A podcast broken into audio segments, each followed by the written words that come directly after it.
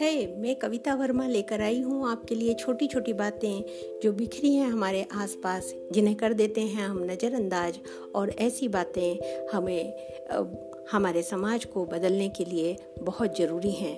तो ध्यान से सुनिए देख सुनते रहिए और उन्हें अपनाते रहिए छोटी छोटी बातें।